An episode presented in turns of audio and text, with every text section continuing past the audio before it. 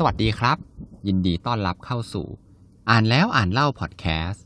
พอดแคสต์ที่หยิบเอาเรื่องราวจากหนังสืออันหลากหลาย มาให้กับคุณ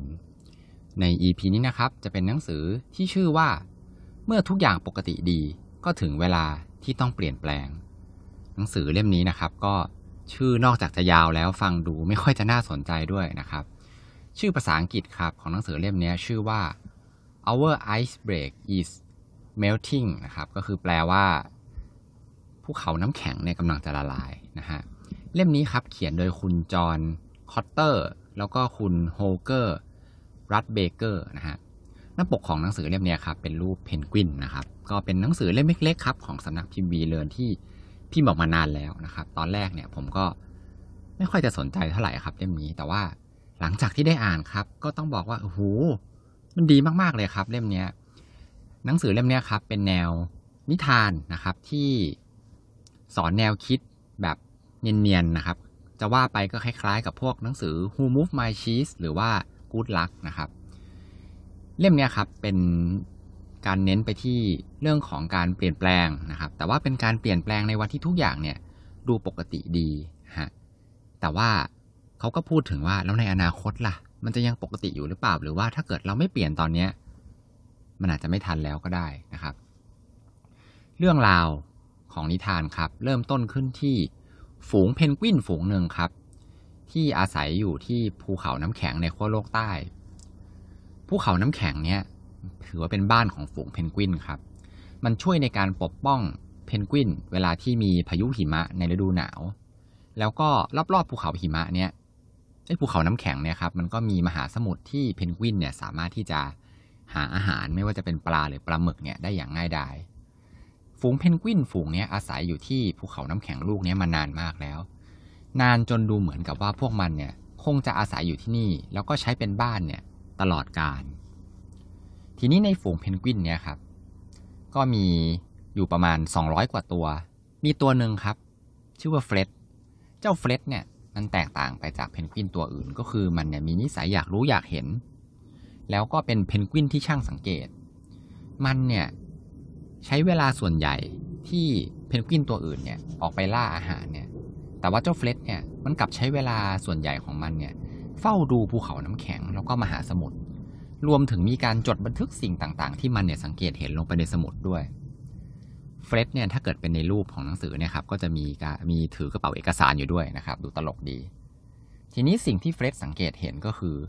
ภูเขาน้ำแข็งที่มันกำลังอาศัยอยู่เนี่ยมันกำลังจะละลาย แล้วมันก็อาจจะแตกเป็นสิ่งเสี่ยงได้ในไม่ช้านี้ ซึ่งนั่นจะเป็นหายนะของฝูงเพนกวิน แล้วยิ่งถ้าเกิดว่ามันเกิดเหตุการณ์นี้ในฤดูหนาวที่มีพายุหิมะเนี่ยแน่นอนเลยว่าจะต้องมีเพนกวินเนี่ยตายเป็นจำนวนมาก และก็ไม่มีใครจะรู้ว่ามันจะมีเหตุร้ายอะไรเกิดขึ้นอีกบ้าง ถ้าเกิดว่าเหตุการณ์ที่เฟร็ดเนี่ยคาดเนี่ยมันเกิดขึ้นจริง ๆ ยิ่งเฟร็ดหาข้อมูลเพิ่มขึ้นเท่าไหร่ ตัวมันก็ยิ่งเสียขวัญมากขึ้นเท่านั้น แต่ว่าตัวเฟร็ดเองเนี่ยไม่ได้มีตำแหน่งในฝูงเลย แล้วก็ไม่ได้เป็นผู้นำด้วย ฝูงเพนกวินฝูงนี้ครับ มี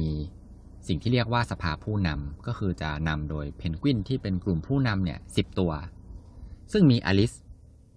เป็นหนึ่งในผู้นำเธอเนี่ยเป็นเพนกวินที่แข็งแกร่ง แล้วก็มองโลกในสภาพความเป็นจริงเฟร็ดจึงตัดสินใจเข้าไปคุยกับเธอ หลังจากที่พูดคุยกันอลิสเนี่ยตั้งใจฟังเฟร็ดเป็นอย่างดีเลย แต่ก็ไม่ได้เข้าใจทั้งหมด ก็เลยขอให้เฟร็ดเนี่ยพาไปดูในจุดที่เป็นปัญหา ซึ่งจุดเนี้ยจะต้องดำลงไปใต้ผิวน้ำเฟร็ดก็ได้อธิบายรอยแยกต่างๆ รวมไปถึงพาไปดูช่องโหว่ขนาดใหญ่ที่อยู่ในภูเขาน้ำแข็ง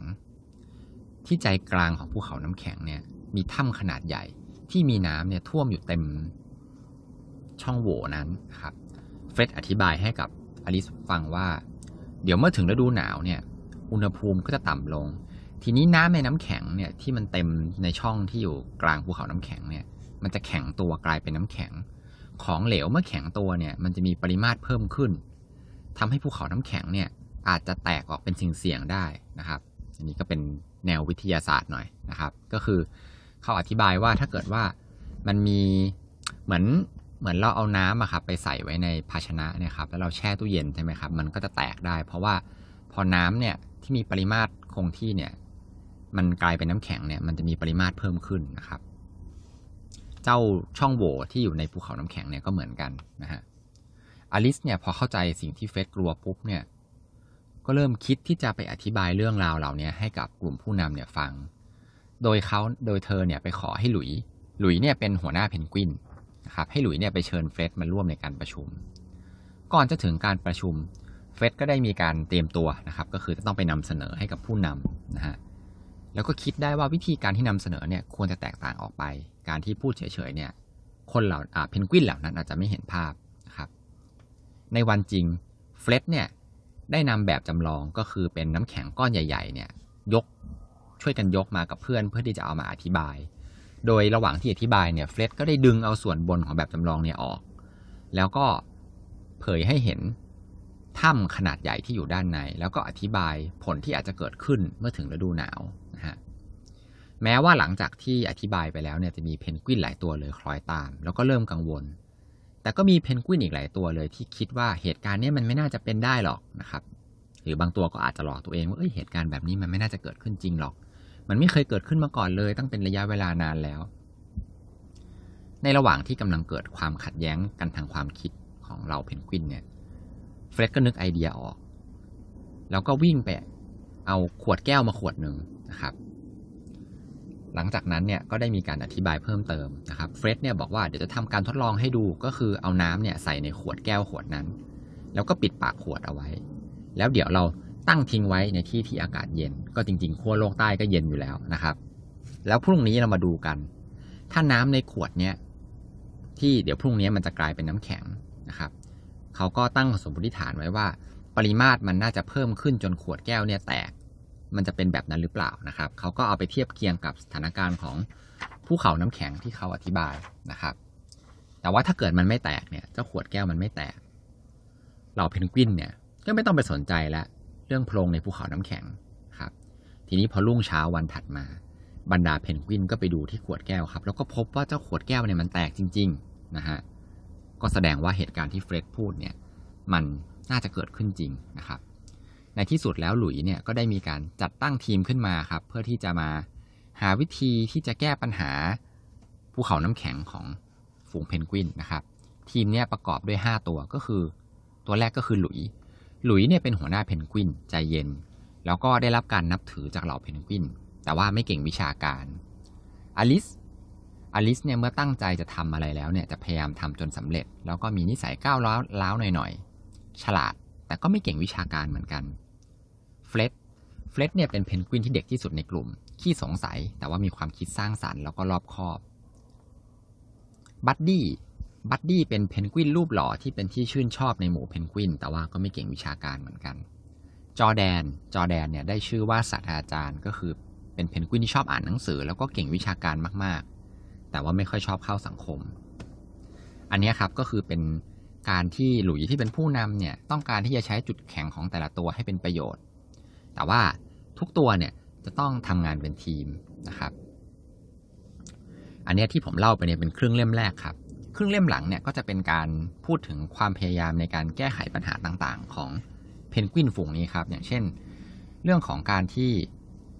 ทีมเมื่อกี้เนี่ยครับที่ตั้งขึ้นมาเนี่ยเขาก็ได้มีไอเดียว่าจะใช้นกนางนวลเนี่ยแหละ เพราะว่านกนางนวลเนี่ยมันเป็นสัตว์ที่จะต้องย้ายที่อยู่บ่อยๆ เอามาเป็นตัวอย่างให้กับกลุ่มเพนกวินนะครับ แล้วก็เรื่องของการที่ทีมเนี่ยจะต้องหาวิธีการจูงใจเหล่าเพนกวินให้คล้อยตามนะฮะ นอกจากนั้นยังมีวิธีการที่ ให้ครูอนุบาล ครูเพนกวินนะครับที่เป็นอนุบาลเนี่ยเล่าเรื่องราวของผู้กล้าให้เด็กๆ ฟัง เพื่อให้เด็กๆเนี่ยไปโน้มน้าวใจ พ่อแม่เพนกวินนะครับต่อไป แล้วก็ยังมีการตั้งทีมนักสำรวจเพื่อที่จะออกไปหาแหล่งที่อยู่ใหม่ที่เหมาะสมสำหรับฝูงเพนกวินฝูงนี้ครับ แล้วก็รวมไปถึงการทำลายวัฒนธรรมความคิดเดิมๆของฝูงเพนกวินนะครับ ฝูงเพนกวินเนี่ยมีธรรมเนียมปฏิบัติก็คือ จะไม่หาอาหารให้กับเพนกวินตัวอื่นนอกจากลูกตัวเองนะครับ ทีนี้ แต่ว่าทีมนักสำรวจเนี่ยเขาจะต้องออกไปสำรวจเป็นระยะเวลานาน ก็จะไม่มีเวลาไปหาอาหารนะครับเขาก็เลยเกิดไอเดียในการจัดเทศกาลหาปลาให้กับผู้กล้า ซึ่งไอเดียนี้คิดโดยเพนกวินเด็กนะครับ อันนี้ก็จะเป็นเรื่องราวคร่าวๆนะครับ หลังจากอ่านจบเนี่ยครับก็ผมพบว่าผู้แต่งเนี่ยได้มีการสอดแทรกวิธีการในการแก้ไขปัญหาในการทำงานต่างๆนะครับ ในองค์กรเนี่ย ว้ได้เป็นอย่างดีเลยนะครับ ไม่ว่าจะเป็นการที่องค์กรเนี่ยไม่ยอมรับความคิดใหม่ ๆ หรือว่าวิธีการหาไอเดียใหม่ ๆ นะครับ การพยายามจะแก้ปัญหาวัฒนธรรมเดิมๆขององค์กรที่ทำกันมานานแล้วนะครับ รวมไปถึงเรื่องของการทำงานเป็นทีม โดยที่สมาชิกของทีมเนี่ยเก่งคนละด้านนะครับ ก็คือเหมือนกับทีมเพนกวินที่มีอยู่ 5 ตัวเนี่ยแหละครับ แล้วก็เรื่องราวของเพนกวินเนี่ยก็ต้องบอกเลยครับว่าสนุกมากนะครับ ตื่นเต้น น่าติดตามเขียนได้แบบ น่าติดตามมากนะครับ แถมยังมีรูปการ์ตูนประกอบเป็นระยะระยะด้วยครับ ก็ดูตลกดีนะครับ อ่านแล้วเนี่ยครับก็อยากจะให้ลองนึกย้อนกลับไปถึงองค์กรของตัวเองดูครับว่า องค์กรของผู้ฟังเนี่ย เป็นแบบเจ้าพวกเพนกวิน และตัวคุณผู้ฟังเองเนี่ยไปเหมือนกับเพนกวินตัวไหนในเรื่องบ้างหรือเปล่า หรือแม้แต่กระทั่งการที่เราเนี่ยครับสามารถที่จะเอาเรื่องราวเหล่านี้ไปประยุกต์ในการแก้ไขปัญหานะครับ ด้วยวิธีการของเพนกวินเนี่ยก็สามารถทำได้เหมือนกันนะครับ เล่มนี้ก็แนะนำให้กับคนที่อยู่ในวัยทำงานนะครับ ได้ลองไปหาอ่านกันดูนะครับ มีประโยชน์มากๆเลย แล้วก็